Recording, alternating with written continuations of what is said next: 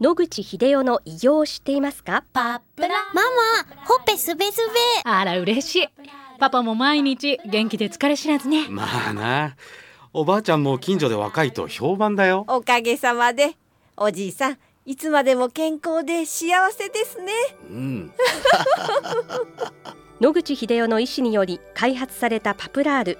老化や万病のもと活性酸素を分解してあなたの健康を守ります80年のロングセラー使い続けた人が知っている安心の品質と効果。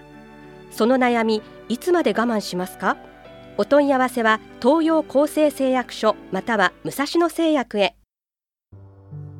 白川先生おはようございおはようますございます。今週もお話をどうぞよろしくお願いいたします、はい、よろしくお願いします。今週も武蔵野製薬のパプラールについてお話を伺いたいと思います。皮膚のコラーゲン及びヒアルロン酸がはいはい。パプラールを塗布することによって増加したというはい実験があるとお聞きしたんですが、はい。皮膚のみずみずしい感覚とかですね、ツルツルした感覚っていうのが、皮膚にヒアルロン酸やそういうものが増えることによって保たれるということは皆さんもうすでに確立してます。したがって、この量がどうなったかということを調べることで、パプラールが皮膚に関して効果があるかどうかということを見るという実験がずっと千葉大や東大で行われてきたようです。今回発表されたデータは、千葉大のグループからで、マウスですね。2種類のマウス。正常のマウスと、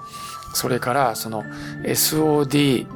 という特殊な酵素をですね、欠損したマウス。これ欠損しますと、まあ SOD ってまあ放送でも何回も出てきましたけども、要するに活性酸素とかですね、そういうものを除去することが目的とした酵素で、それがないことによって活性酸素が暴れまくると。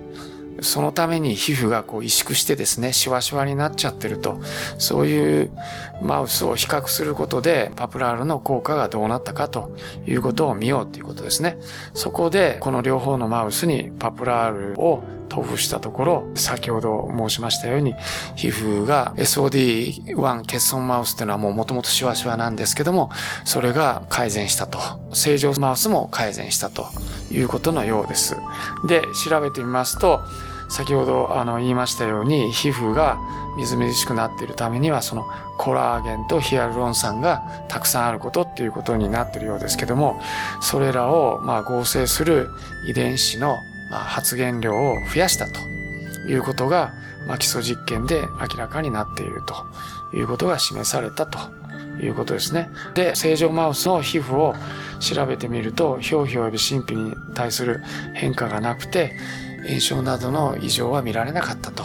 いうことなので、正常であれば悪さはしないと。良い方にわーっともしない限り、また悪いこともしないので安全性があるのではないかと、この実験から言えると。なので、人においてもそういう可能性が示されたということだと思います。はい。となりますと、あの、おシワが気になるよあーそううですねな年齢の方がはいお使いになると、そうですね。はいこのデータを見ますと、その濃度とかそういうのが詳しく書いてございませんので、例えば、ほんの薄いパプラールをちょっとだけやるだけでいいのか、結構、まあ、濃い濃度のですね、パプラールを塗らないといけないのかちょっとわかりません。ですので、今後は人でですね、同じような実験を組んで、どの程度の濃度を組めば、そういうことができるのかということも試していただくと、これはあの女性の方にはですね、まあ男性もそうですけど、大変な朗報になると思います。うんあの、この実験の中で、はい。コラーゲンを壊すはいコルアン細胞をはい。減らすというような話を聞いたんですけれども、はあはい。あ確かにコラーゲン遺伝子で産生する、今言った遺伝子で、まあ、壊すというそのバランスの上に成り立っていますので、この実験の結果ではコラーゲン遺伝子の発現量が増えたということしか書いてございませんので、その壊す方の遺伝子の能力がどうなったかってことはちょっとわかりません。ですので、そちらの方がもし増えたとしても、十分な量のコラーゲン遺伝子の発現で、例えばコラーゲンが全体として増えるということによって、そういう皮膚の状態が改善するというふうに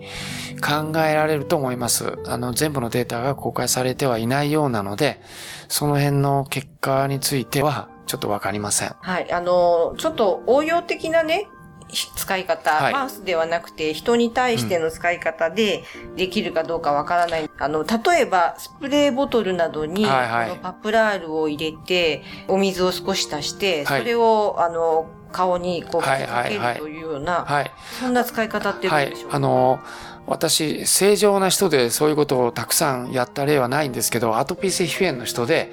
パプラールを濡らしたりしたことはよくあります。それから、癌の患者さんにも炎症が起こしてパックリ避けてるようなところにパプラールのクリームを濡らした経験があって、そこがあの白くツヤツヤになってるっていう現象だけは見たことがあります。ですが、それが今言ったマウスによる実験と結びついてきちっとしたデータベースでまあ本当だよってことは確かめていませんので、わかりませんけれども、可能性としては十分あると思います。はい、皮膚に浸透させるとすれば、はい、直接よりも何かその海面活性剤的なものを一緒に合わせた方が浸透ってしやすいですか？あのこれは化粧品の問題も含まれますけれども、いろいろありますので、えー、今のところ一番いいのは、あの、ペプチドということになっていますので、例えば、パラジウム発菌のコロイド複合体がペプチドにくっつけられるようになって、そういう製品ができれば、奥まできれいに浸透できるようになって、本当の意味で艶やかな肌を得るというような製品も開発できるんじゃないかと思っています。はいえ今後の発展開発が楽しみなそうですね。パプラールが皮膚を改善するってことになりますと、あの病気の人だけではなく、正常な人、男女を問わず、まあいろんな意味で艶やかな肌を得られるってことになると、大きな貢献になると思いますので、ぜひそういう方面の研究をしていただきたいと思います。はい、期待したいと思っております。はい、ではまた来週お話をお願いします。はい、よろしくお願いします。お話の相手は FM 西東京の飯島千尋でした。